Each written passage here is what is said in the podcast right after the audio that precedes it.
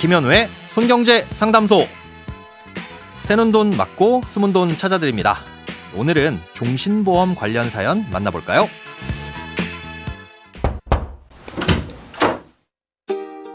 (6년) 전 사회 초년생 때 직장으로 법정 의무 교육을 온 증권사 직원을 통해 연금보험 상품을 가입했습니다. 그런데 오픈 뱅킹이 활성화되면서 최근 확인해 보니 당시 가입한 상품이 종신보험이더라고요.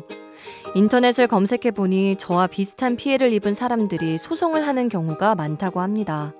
그런데 제가 1호부터 3년 후에도 연금이라고 해서 가입한 상품이 있는데 그마저도 종신보험이더라고요. 당시 그 종신보험 상품을 소개한 설계사의 연락처가 남아 있어 화를 꾹 참고 전화로 문의를 했습니다.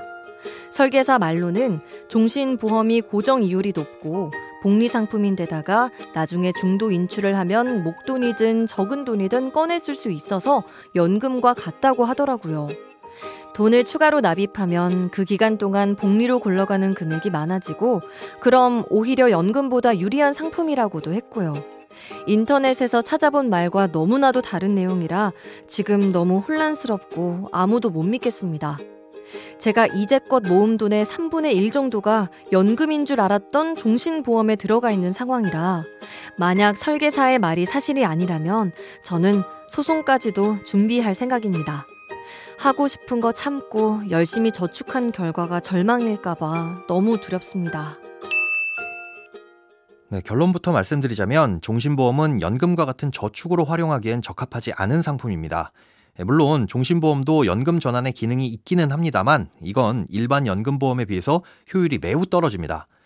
또 종신보험 중에는 저해지 혹은 무해지 환급형 보험이라는 것도 있는데요. 아, 이건 일반 종신보험에 비해 보험료가 싸지만 중간에 해약하면 해약 환급금을 아주 적게 줍니다.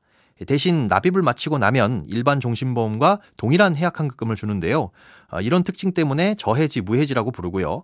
이런 보험은 납입 완료 이후 해약 환급률이 연금보험보다 높은 경우도 있습니다. 그래서 이런 종신보험을 연금보다 좋다면서 가입을 권유하는 불완전 판매가 기승을 부리기도 하는데요. 이건 종신보험이 연금보험보다 좋다기보단 연금보험이 그만큼 안 좋다는 반증이라고도 볼 수 있습니다. 금융감독원에서도 종신보험은 저축으로 활용하기에는 적합하지 않다는 이 소비자주의보를 지속적으로 내고는 있지만 문제는 가입한 상품이 종신보험인 줄도 모르게 속아서 가입하는 경우가 많다는 점입니다. 지금 가입하고 계신 보험이 확실히 노후 대비의 목적으로 쓰시기엔 적합하지 않다는 판단이 드시면 불안전 판매에 대한 민원을 정식으로 제기하셔서 도움을 받아보시기 바랍니다. 6년 전에 가입하신 상품은 여러 가지 문제점들이 보이는데요.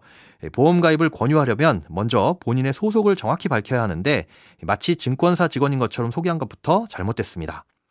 무엇보다 위조한 서류로 가입이 됐을 가능성도 있습니다.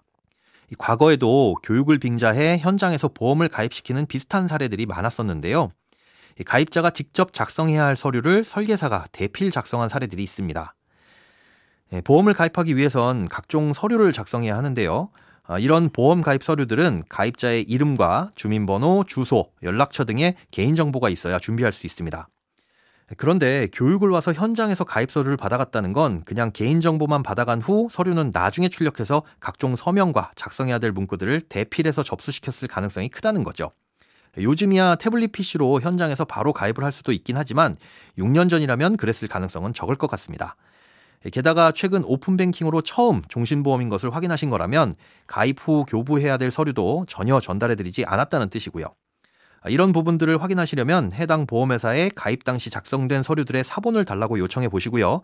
서류를 받으시면 실제 사연자님께서 작성하신 게 맞는지, 만약 아니라면 사연자님의 평소 필체를 확인할 수 있는 서류를 같이 제출하셔서 해당 보험 계약이 무효임을 주장하시고 보험료를 전액 돌려달라는 이 민원을 먼저 제기해 보시기 바랍니다. 돈에 관련된 어떤 고민이든 상관없습니다. imbc.com 손에 잡히는 경제 홈페이지에 들어오셔서 고민 상담 게시판에 사연 남겨주세요. 새는 돈 맞고 소문 돈 찾는 손경제 상담소 다음 주에 다시 찾아올게요.